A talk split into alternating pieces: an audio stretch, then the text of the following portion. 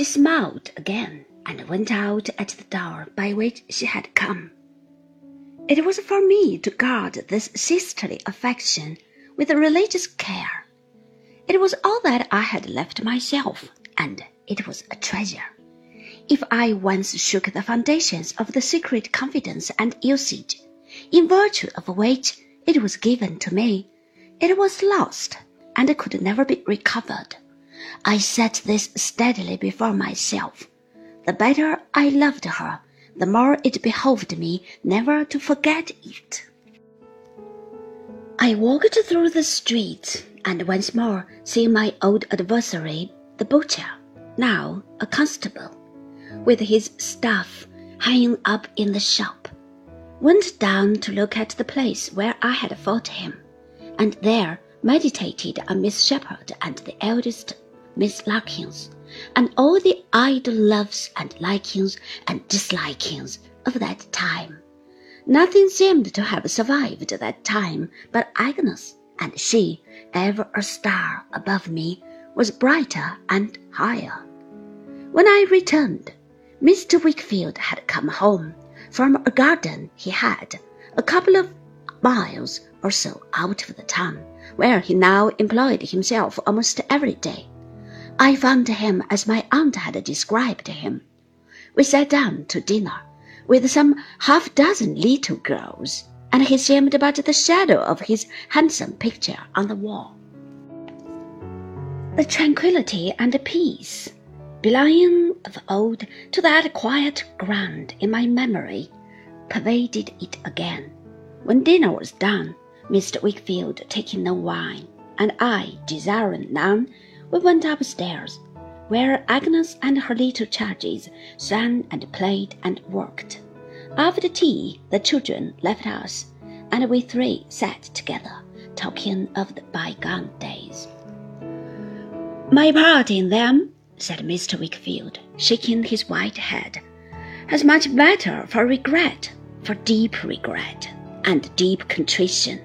Trotwood, you well know, but I would not cancel it, if it were in my power. I could readily believe that, looking at the face beside him.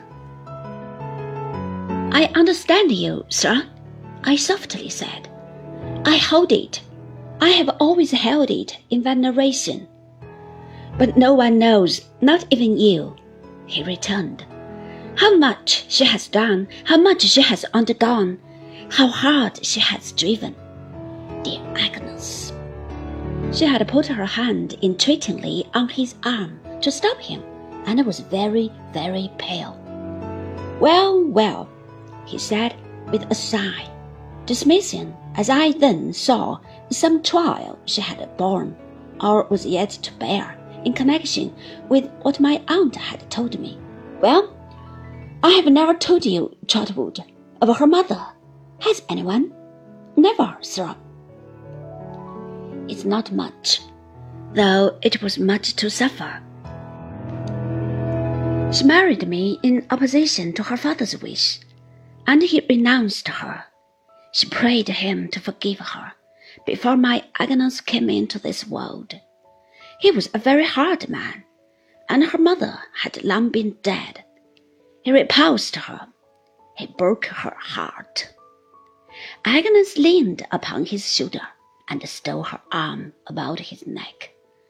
She had an affectionate and gentle heart, he said, and it was broken. I knew its tender nature very well. No one could, if I did not. She loved me dearly, but was never happy. She was always laboring in secret under this distress, and being delicate and downcast at the time of his last repulse for it was not the first, by many, pined away and died. She left me Agnes, two weeks old, and the grey hair that you recollect me with when you first came. He kissed Agnes on her cheek. My love for my dear child was a diseased love, but my mind was all unhealthy then.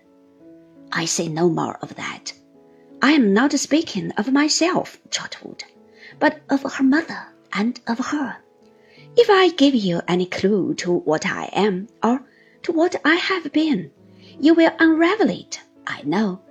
What Agnes is, I need not say.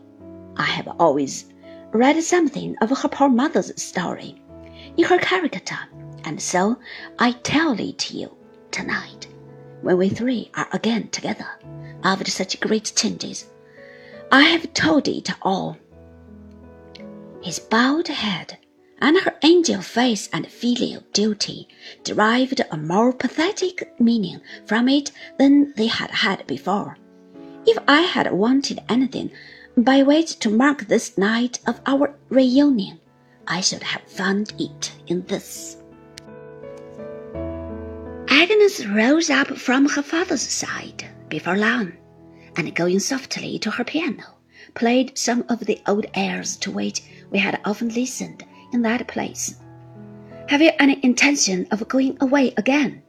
Agnes asked me as I was standing by. What does my sister say to that? I hope not. Then I have no such intention, Agnes. I think you ought not, Trotwood. Since you ask me, she said mildly, your growing reputation and success enlarge your power of doing good, and if I could spare my brother, with her eyes upon me, perhaps the time could not. What I am, you have made me, Agnes. You should know best. I made you, Trotwood? Yes, Agnes, my dear girl, I said, bending over her. I tried to tell you, when we met today, something that has been in my thoughts since Dora died. You remember when you came down to me in our little room, pointing upward, Agnes? Oh, Trotwood, she returned, her eyes filled with tears. So loving, so confiding, and so young. Can I ever forget? As you were then, my sister, I have often thought since you have ever been to me, ever pointing upward, Agnes, ever leading me to something better ever directing me to higher things. She only shook her head. Through her tears, I saw the same sad, quiet smile. And I am so grateful to you for it, Agnes, so bound to you, that there is no name for the affection of my heart. I want you to know, yet don't know how to tell you that all my life long I shall look up to you and be guided by you, as I have been through the darkness that is past.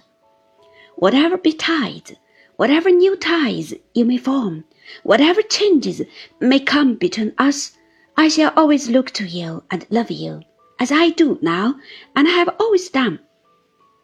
You will always be my solace and resource, as you have always been, until I die my dearest sister, I shall see you always before me, pointing upward. She put her hand in mine and told me she was proud of me and of what I said, although I praised her very far beyond her worth. Then she went on softly playing, but without removing her eyes from me. Do you know what I have heard tonight, Agnes? said I strangely seems to be a part of the feeling with which I regarded you when I saw you first, with which I sat beside you in my rough school days. You know I had no mother, she replied with a smile, and felt kindly towards me.